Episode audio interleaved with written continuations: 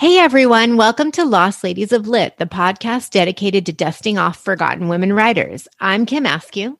And I'm Amy Helms. When you think of literary sisters, Kim, who springs to mind for you? Hmm, that's pretty easy. The Brontes, Charlotte, Emily, and Anne, right? Right. But that said, they never really collaborated on writing novels. The sisters we'll be discussing today actually wrote books together in addition to each publishing novels on their own.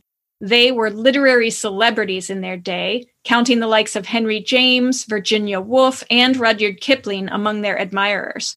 One of their joint efforts, Crossriggs, is considered to be their finest work.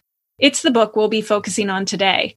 Yes, and in the book, there's a scene where there's a sailing trip to an island off the coast of Scotland, and it's been suggested that it likely influenced Woolf's to the lighthouse. How amazing is that? Though the sisters wrote several bestsellers in their day, Amy and I had never heard of Jane and Mary Findlater before we started this podcast. I'm guessing many of our listeners haven't either. Amy, you and I know what it's like to write novels as a partnership. It's not all that common, actually. But I can imagine that writing with one sister comes with its own unique advantages and disadvantages. Yeah, one would guess. But hey, let's not guess. Let's get a real sister act to weigh in on this, shall we? I love it. We've got screenwriter siblings Shawna and Julie Benson with us today to weigh in on the Findlater sisters. There couldn't be more perfect guests for chatting about today's Lost Ladies, and I can't wait to introduce them. So let's raid the stacks and get started.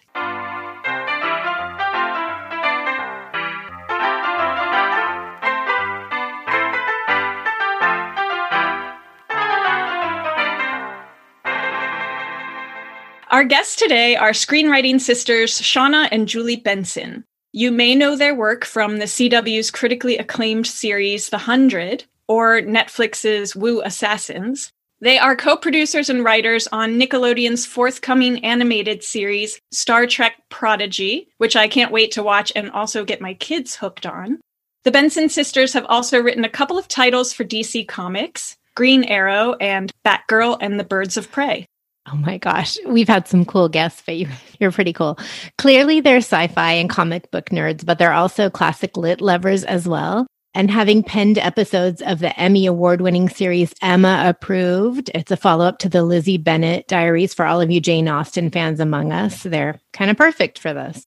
I basically picked up Julie in a bar almost 15 years ago. She's laughing when I'm saying this we were both waiting for our respective other friends and we were sitting at the bar watching Jeopardy, which was on the TV above the bar, and we got to talking. And I soon discovered that she and Shawna are not just Midwest transplants after my own heart, but they are also two of the coolest, funniest chicks I've ever met. So, ladies, thank you for joining us. Oh my gosh. Thank you so much for having us. We are big fans of the show. I think I've listened to every episode now. I love it. I'm obsessed. And it gives me this long list of books that I uh, accrue each time that I need to read. So it's also giving me anxiety. Thanks for that. It's been a long time since I've been able to uh, read something that wasn't just for work. Right. Okay. So I can think of plenty of brothers in Hollywood when I think of sibling teams, but not as many sisters spring to mind. Are you guys kind of like the proverbial unicorns in Hollywood, like a sister team? Oh, I mean, yes, we're a little bit of a rare breed, but we have met the other sister writing teams. We made an effort to kind of go out and find them. So there are a few of us, and we try to get to know each other. You know, we've always joked, what if all of the sister writing teams came together and made a show, like made a series? Oh, yeah. I love it. Most people probably don't know maybe all the TV writing sister acts, but they might know one of the more famous film writing sister acts, which is the Ephron sisters, right? Nora and Delia wrote You've Got Mail and Bewitched together. And then, of course, their other sisters are also novelists. There's four of them. So Amy and Hallie were also writers, which I didn't know until I was researching. Wait, those are their other sisters? Yeah. It's oh, Nora, Delia, Amy, and Hallie. There you go. There you go. So I'm guessing that, like Amy and I, you two maybe hadn't heard of Jane and Mary Findlater before now. We had not. It was so cool to see a powerhouse writing sister team like this. Who wasn't a Bronte? Exactly. In researching them, I believe that you two share some similarities with them. Let me just throw out a couple of details and you can weigh in here.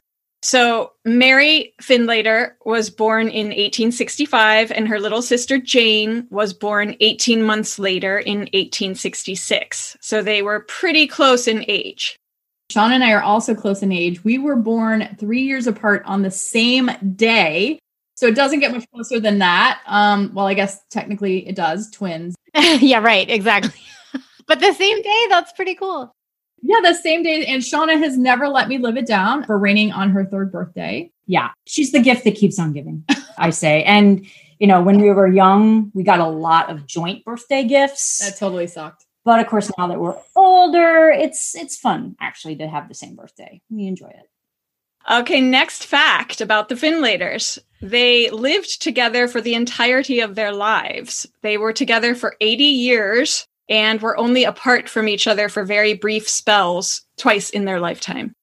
We had been living together in a condo in Hollywood pretty much since we moved to LA. And it was because, you know, rent is so high and we were writing together. It just kind of made sense. But yeah, it was always supposed to be short term, but like 17 years later, it's 19 years. 19 years yeah. later, and you wonder why I'm still single. Uh, but don't worry, we didn't move too far apart. In January, I literally moved downstairs in the same building. So now we have distance, you know, but I can't imagine 80 years. So, wait, are you also Scottish? Because that would be really perfect. uh, I'm fairly certain when we did the color genetics test, um, not only did I ruin any chance of being able to commit crimes in the future and getting away with them scot free, but we were shocked to discover that our ancestors were almost entirely from this one tiny circle on the map that basically was like UK, Ireland, Germany, France, Scandinavia, and other parts of Eastern Europe potentially. I like to dye my hair red, um, but as far as we know, we don't have any actual gingers in our family, alas. We're just going to say you're Scottish. If it's it. not Scottish, it's crap. It's Congrats to any listener that gets that reference.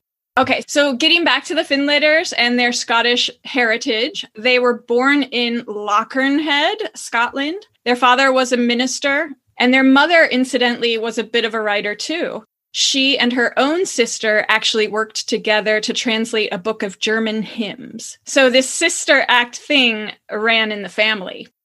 And the Findlaters' parents were older when they got married, but this is actually important with respect to the book that we're talking about, Crossriggs. Their marriage was actually a true love match, and they were said to be very affectionate and happy together. We'll circle back to that later. From what I've read, both girls were very pretty. They inherited their father's dark Mediterranean features, which was unusual for a Scotsman, so maybe not gingers. Actually, there was a little scandal having to do with this, though.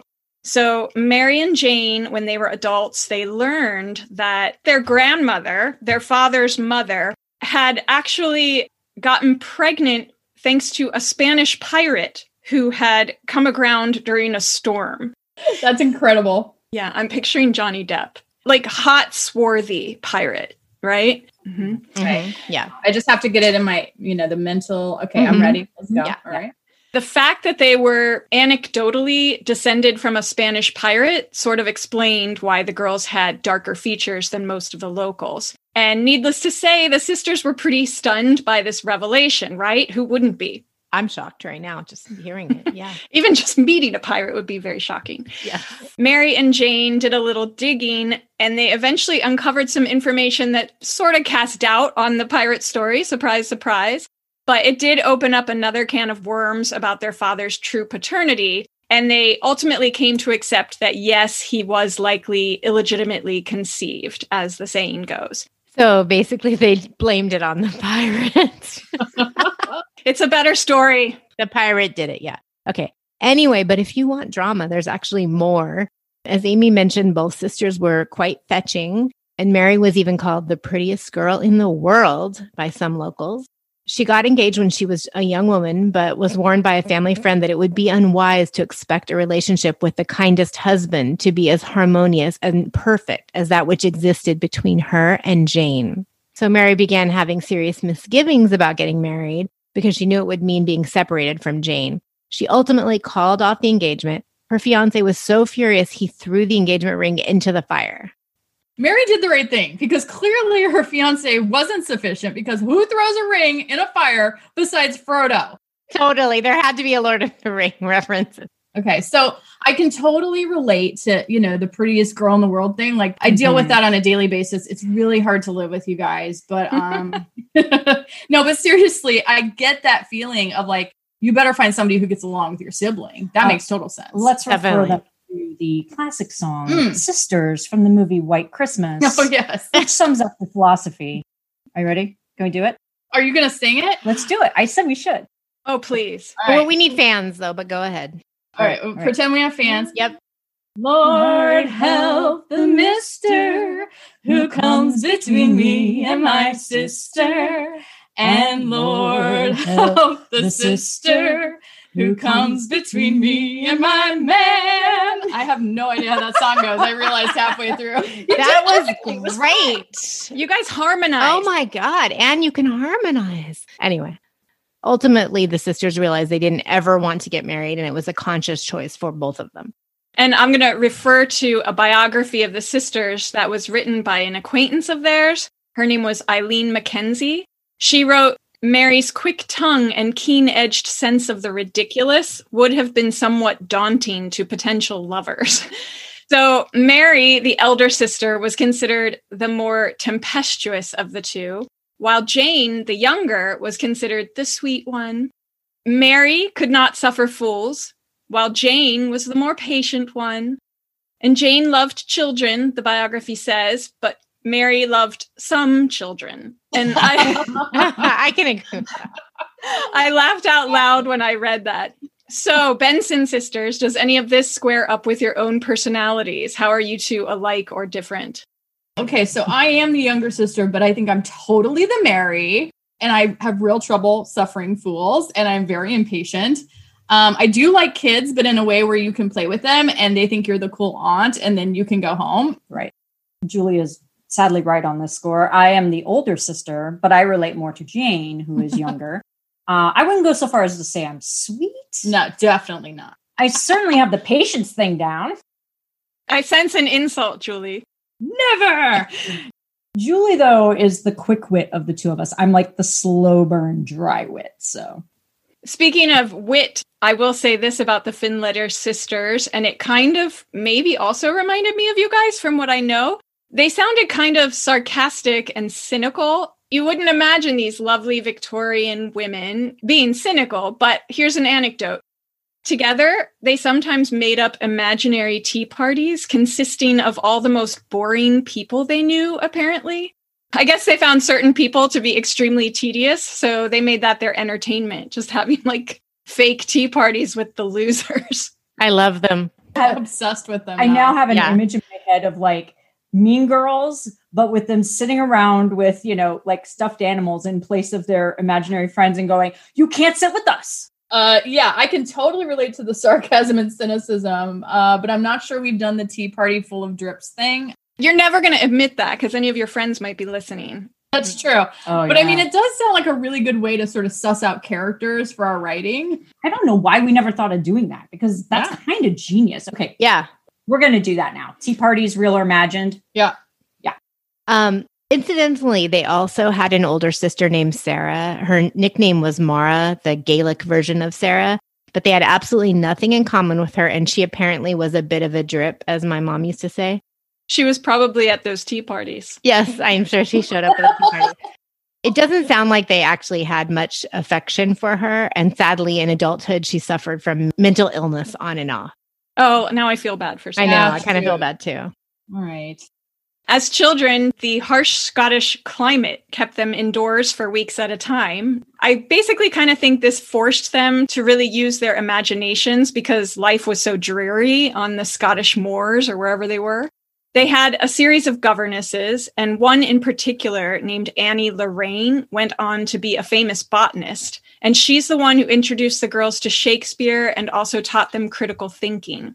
But then they also had this cook, a Mrs. King, who entertained them with horrifying murder stories. Yeah.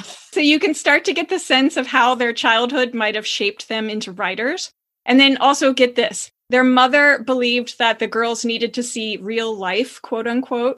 So she would take them to see dying people so that they could know what someone's last tortured hours were like. Not surprisingly, they were super creeped out by this. Oh my God. I mean, whoa. And then Mrs. King's telling them murder stories. We're going to have to read more of their books to see if Mrs. King makes a cameo somewhere. But that does kind of explain some, uh, not to get ahead of ourselves, but it does explain some sections in the book about death that, you know, make a whole lot more sense knowing about that. Comfortable with the morbid. Yes, going there.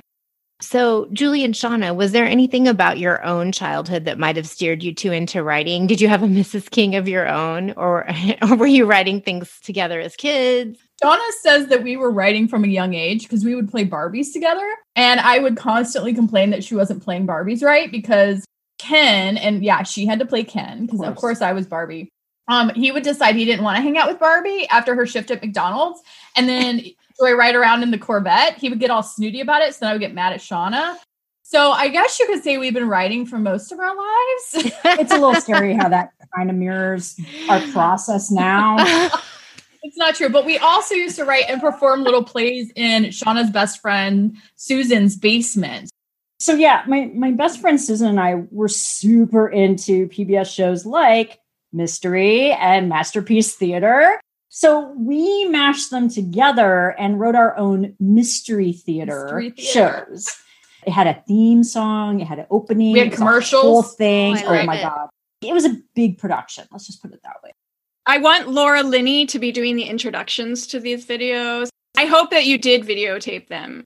Thankfully, those videotapes are locked away in a very secure vault because it's basically mutually assured destruction if either one of us releases them. So I'm calling Geraldo Rivera after this. they're fantastic. I do want to get them out and kind of relook at them because they're just ridiculous. We thought we were so clever. Oh my god.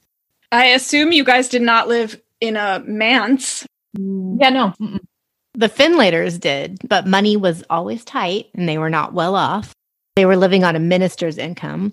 Actually, in our research, we discovered their childhood home is now a B&B, so we could go there and stay. Um, yeah, we're leaving when tomorrow. Tomorrow. I want to go. Oh my gosh. I'm going with you. I checked it out. It's a nice house. It's not like a glorious mansion. Is it like a McMansion? A McMansion, yeah, but like a Victorian McMansion. Yes. It's cozy. Yeah. Um, mm-hmm. Their financial situation became dire, though, when the girls were in their early 20s and their father passed away. The mom and three daughters all ended up moving to another town, and they were poor. Apparently, at one point, the girls had to buy paper shoes. And I don't know what paper shoes are, but I'm guessing maybe they were made out of cardboard. They were also very insecure about the clothes they wore because they were never dressed in the latest fashions. And I think there were a few instances where they got teased about that. And Jane wrote her first novel on the back of scraps of butcher paper that she managed to procure from a local grocer. Do you guys have any starving artist anecdotes, Shawna, Julie? Uh, well, we might be living one now thanks to COVID unemployment. yeah, seriously, most of my career in Hollywood was making, you know, little to nothing and being super overworked and overstressed. And we were lucky to have supportive parents. But yeah, there was a lot of bringing our uh, lunches to work and, you know, plastic containers and wearing out of date clothes and trying to convince everyone I was just super into vintage, but it was really all I could afford. So before Julie and I became established writers, I had a totally different career. I worked for Disney, but in the IT department for 13 years.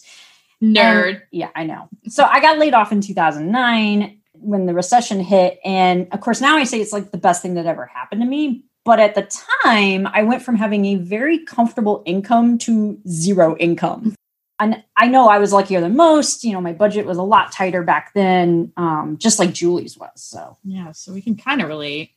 So you were almost at the cardboard shoes phase. Yeah. Wait, but I just want to ask a side question. Julie, did you convince Shawna to basically do? I mean, were you very instrumental in her deciding to do this or was she already kind of working with you on things yeah she wanted to be a writer and i thought i was going to produce and mm-hmm. so when she moved out here um, i was doing the development thing and she was taking night classes at ucla for writing mm-hmm. And at one point, I was doing these notes for some writers, and I felt kind of like a jerk because I was giving notes to writers, and I had never tried to write a script. I had gone to film school, I had done Mhm. all the things, but I was like, you know, I should try to write a script before I tell people how to write a script. So I recruited Shawna to write one with me, uh, using all of her free knowledge that she was getting at UCLA. And then we wrote our first pilot together, which was called Moonrise. And it was basically Deadwood on the moon. And then that got us uh, some traction. And we realized we should start doing this together. So it kind of just fell into it a little bit. Yeah. I love it. So, like your situation, the Findlater situation financially quickly improved once the younger sister Jane published that first book that Amy mentioned. Um, it's called The Green Graves of Balgowrie. It was an immediate hit, and instantly they were befriended by people like famous stage actress Ellen Terry and Lady Dorothy Grey, the wife of a well known British statesman. The sisters would go to stay with her at her estate, which was featured in the Downton Abbey Christmas special. Eventually, both sisters' writing careers really took off, and they were suddenly skirting the periphery of celebrity. They never quite became outlandishly rich, but they were always able to make a comfortable living through their writing from that point forward. They eventually moved to Devon, England to be in a milder climate for their mother's health, and they befriended author Kate Douglas Wiggin, and we devoted an episode to her last Christmas. She's the author of The Bird's Christmas Carol, which we discussed then, as well as the more well-known Rebecca of Sunnybrook Farm. On a girls' trip with Kate, the weather was lousy, so Kate suggested they use the time to collaborate on a book together instead. The book was called The Affair at the Inn, and the sisters each went on to write several more novels with Kate Wiggin, whom they knew by her married name, Kate Riggs. The Findlaters actually dedicated Crossriggs to Kate and her sister Nora. By the way, I looked this book up and they each took a character and wrote that character's POV in the book. So I'm desperate to read it because I think that would be interesting to see how in the world they cross those streams.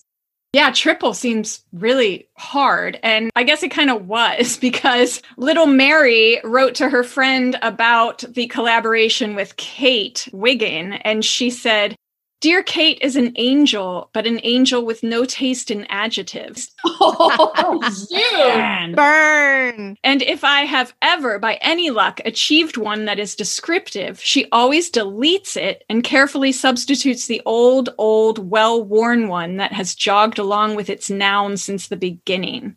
Yeah, you know, writing teams, it's really tough. Uh, Uh, it's tough to write with other people. I don't know. That's a really funny quote, obviously, but it also goes to show that writing jointly with another person is not always easy. That said, the three novels that the Findlater sisters wrote together are widely regarded as better than any of the books they wrote separately, which is interesting. So, Shawna and Julie, do you think from your own experience that they would have had an easier time writing together than they did maybe while working on projects with Kate? Does being in a sibling relationship help you just cut all the crap? Absolutely.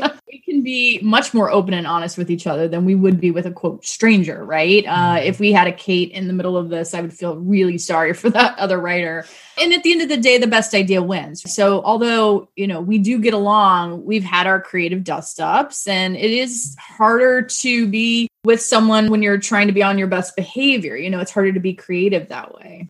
This is a point where I wish I could disagree with my sister just to prove a point. Uh, but she's right. As siblings, you know, you grow up together and you have the advantage of the same lived experience. So we kind of, over the years, unknowingly developed a kind of twin speak. I can look at her and she looks at me, and we know immediately what the other person is thinking. People get really weirded out by it. It's happened in writers' rooms where they're like, What are you guys doing? We're like, I don't know. I what are you don't- talking about? so, yeah, poor Kate in this situation. Yeah.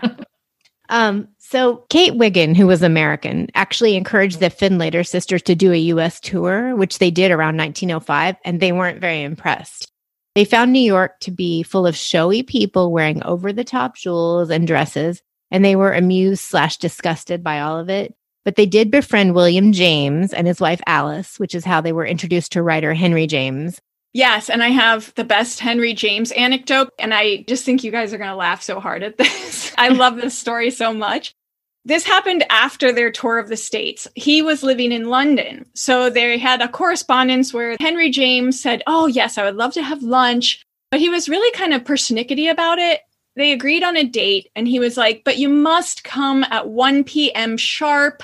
Do not come late. I need it to be this time. It's really important. My time is precious. So the sisters were kind of like intimidated and nervous. You know, he's a great author.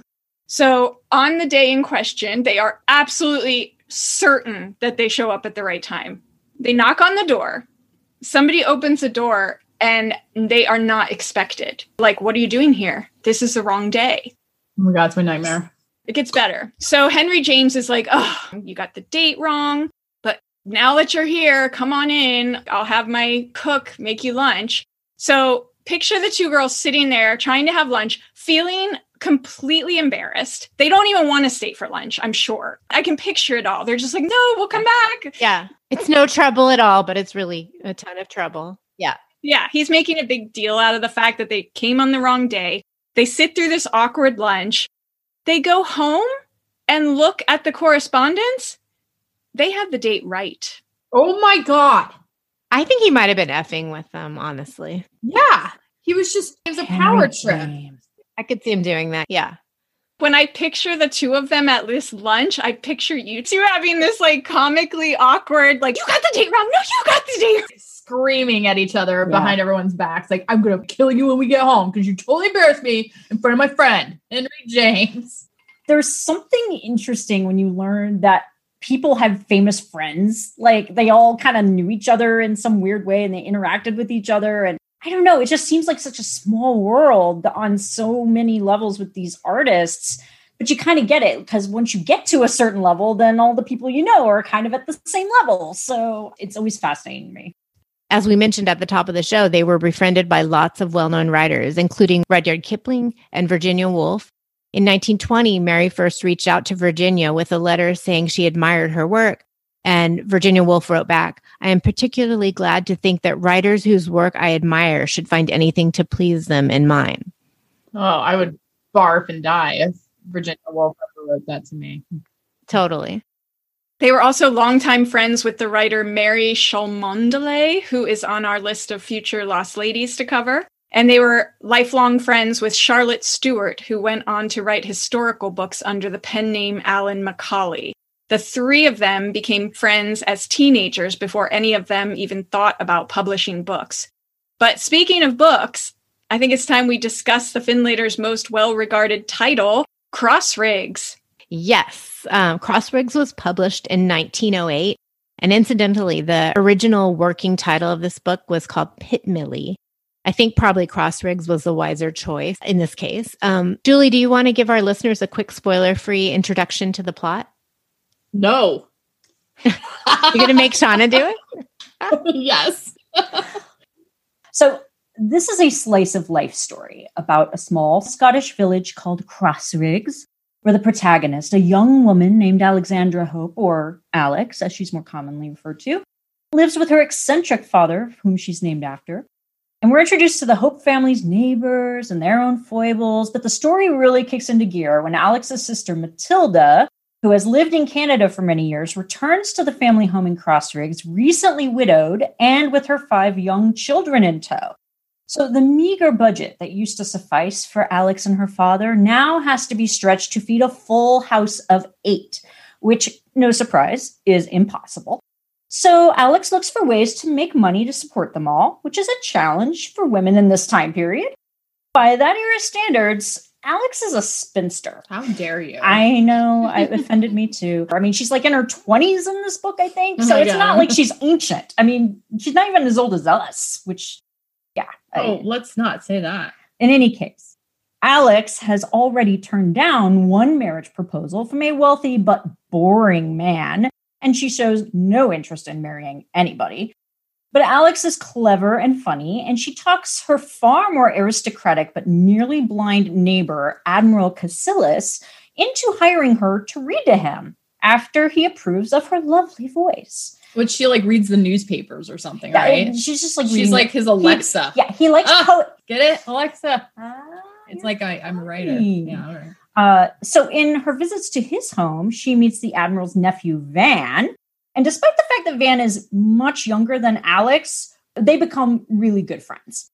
Now, Her sister Matilda is on the hunt for a new husband, but Alex, who isn't interested in marriage, is the one who finds herself with suitors everywhere, kind of like dropping out of the sky. And one of them, to her shock and dismay, is Van.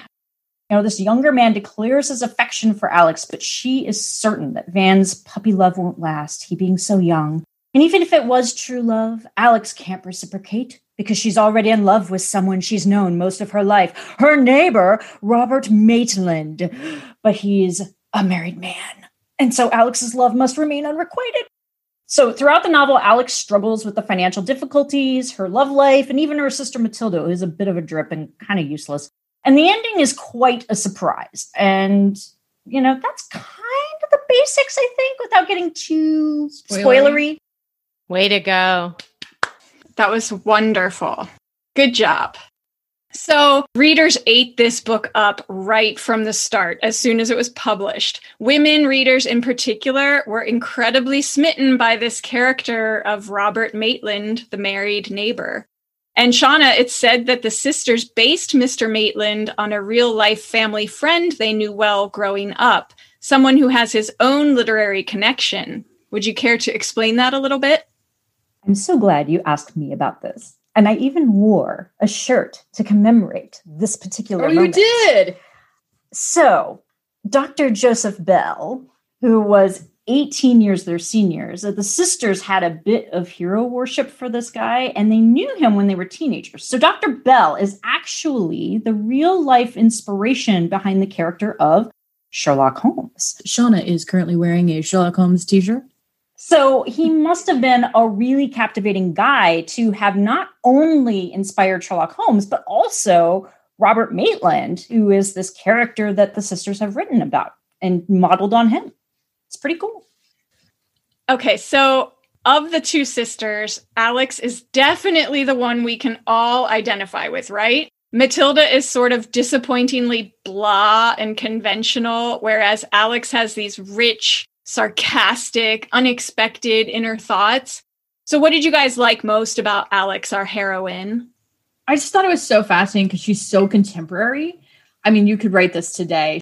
All of her commentary, it's like she should just have a blog and she's just sort of griping about all the boring dudes all over the place. And she had bigger fish to fry than worry about all these dudes' feelings. You know, the umbrage I had was with her sister, like you said, Matilda, because there were times where I wanted to reach through the pages and just strangle her. She was made obsolete and kind of useless by this grieving widow thing where she couldn't even go out and do shit or else she'd be seen as like an uncaring widow.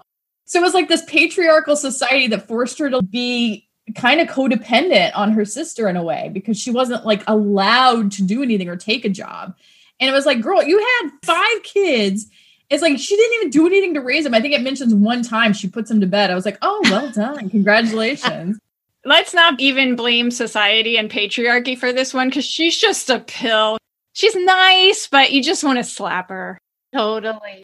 But anyway, like Alex was also super judgy at times, which was something I found like a really nice character flaw in her.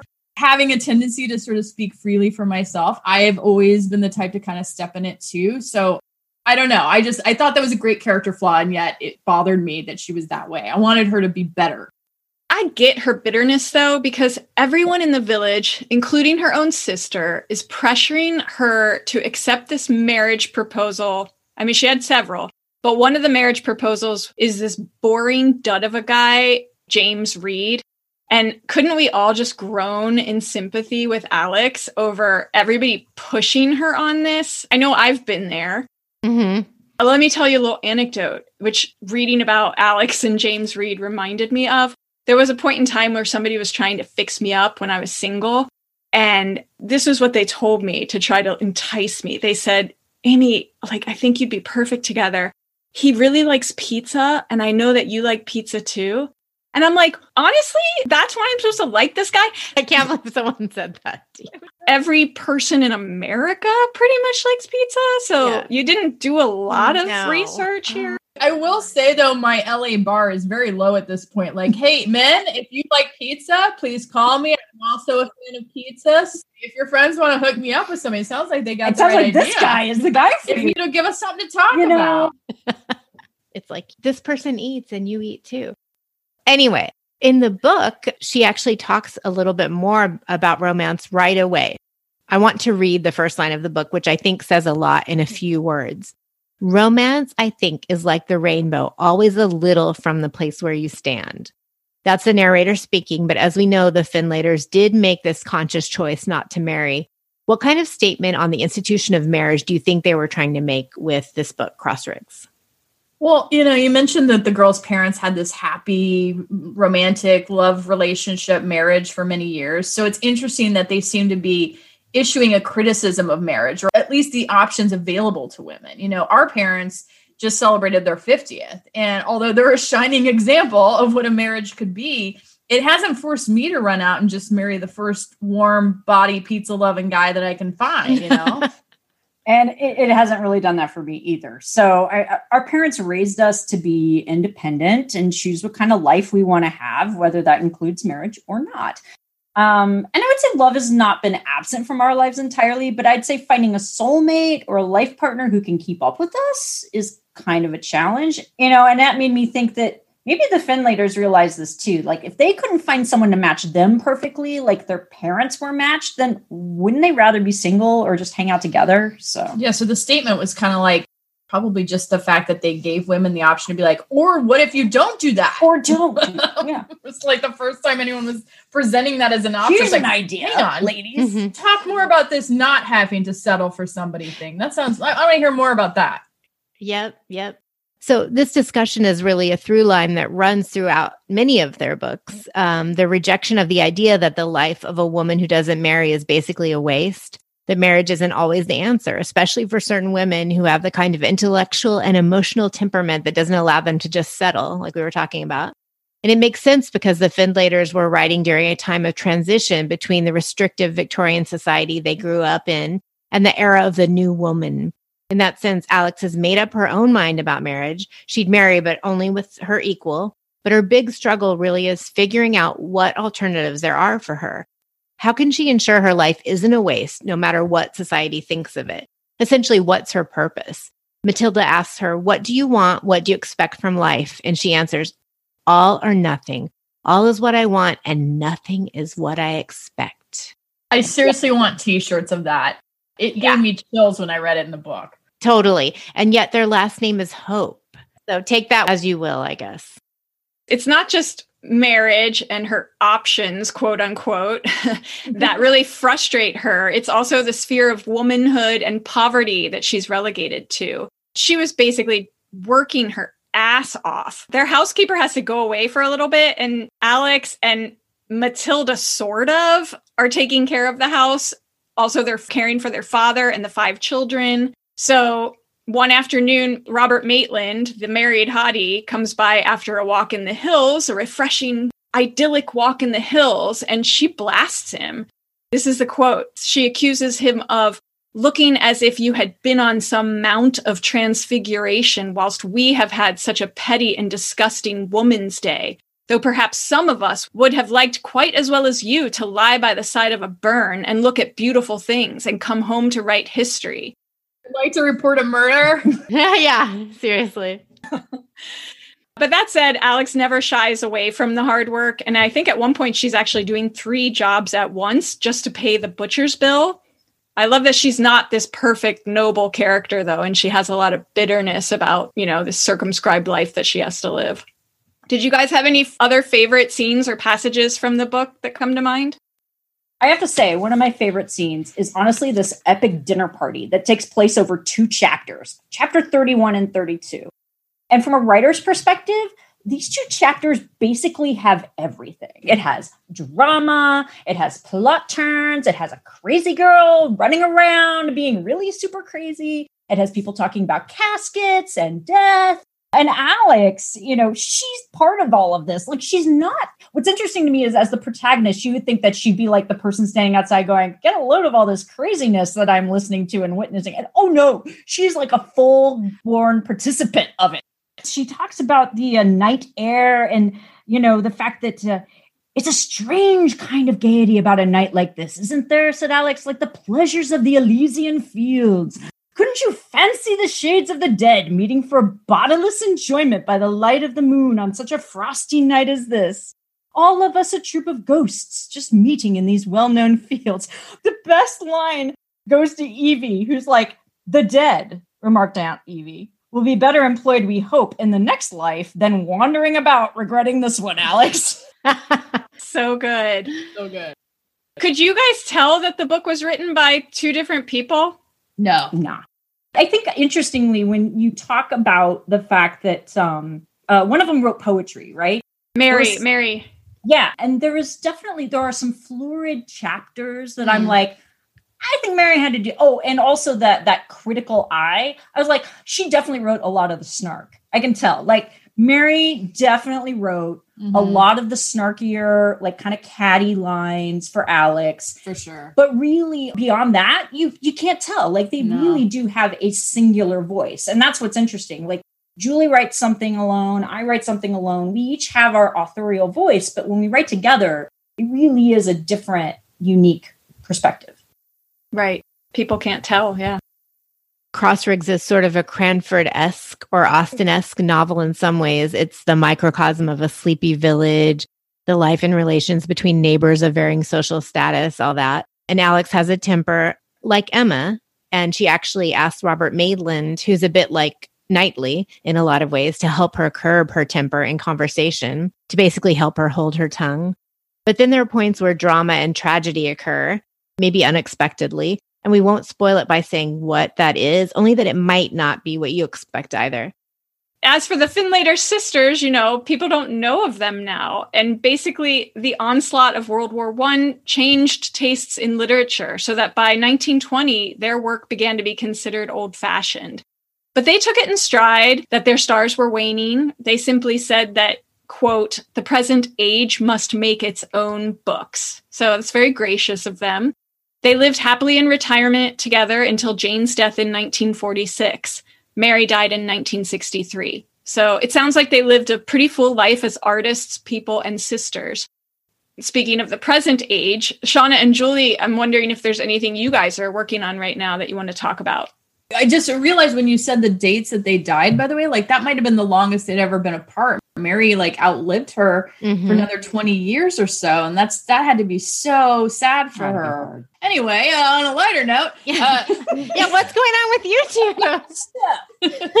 you have to promise like to die uh, after me. I wouldn't want to live 20 years and be like oh, bored and I don't get to like pick on you and all that fun stuff. Yeah. I- okay. All right. We'll workshop it. we're going to workshop our deaths because we're super into this now. Um, we're actually doing a, uh, we're developing a YA series with the Jim Henson Company. It's called The Witchlands by Susan Dennard. Uh, it's fantastic. You guys should read it if you're all into, you know, cool world building, two female leads, go figure, kind of um, storytelling. And it's been really fun using our perspective as sisters to write it because even though the two leads aren't sisters, they're kind of entwined in a way that they might as well be, right? And so fingers crossed it gets set up. And there's so much story to tell. Like I said, there's like, I think six books already Mhm. out. Yeah. So lots of story there. Fingers crossed that we sell it. And if not, uh, we're just going to keep coming on the podcast and telling you about the books we're reading. Thank you so much, Julie and Shawna, for joining us. Um, this was great, and we can't wait to watch your next show. I'm a big fan of you guys.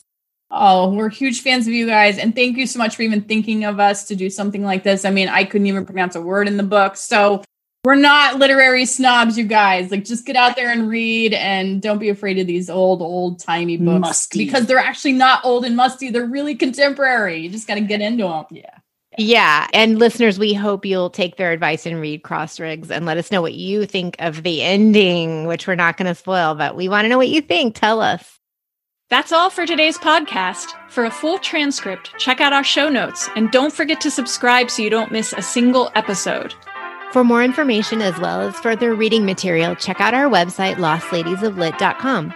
And if you love this episode, be sure to leave a review. It really makes a difference. Lost Ladies of Lit is produced by Kim Askew and Amy Helms.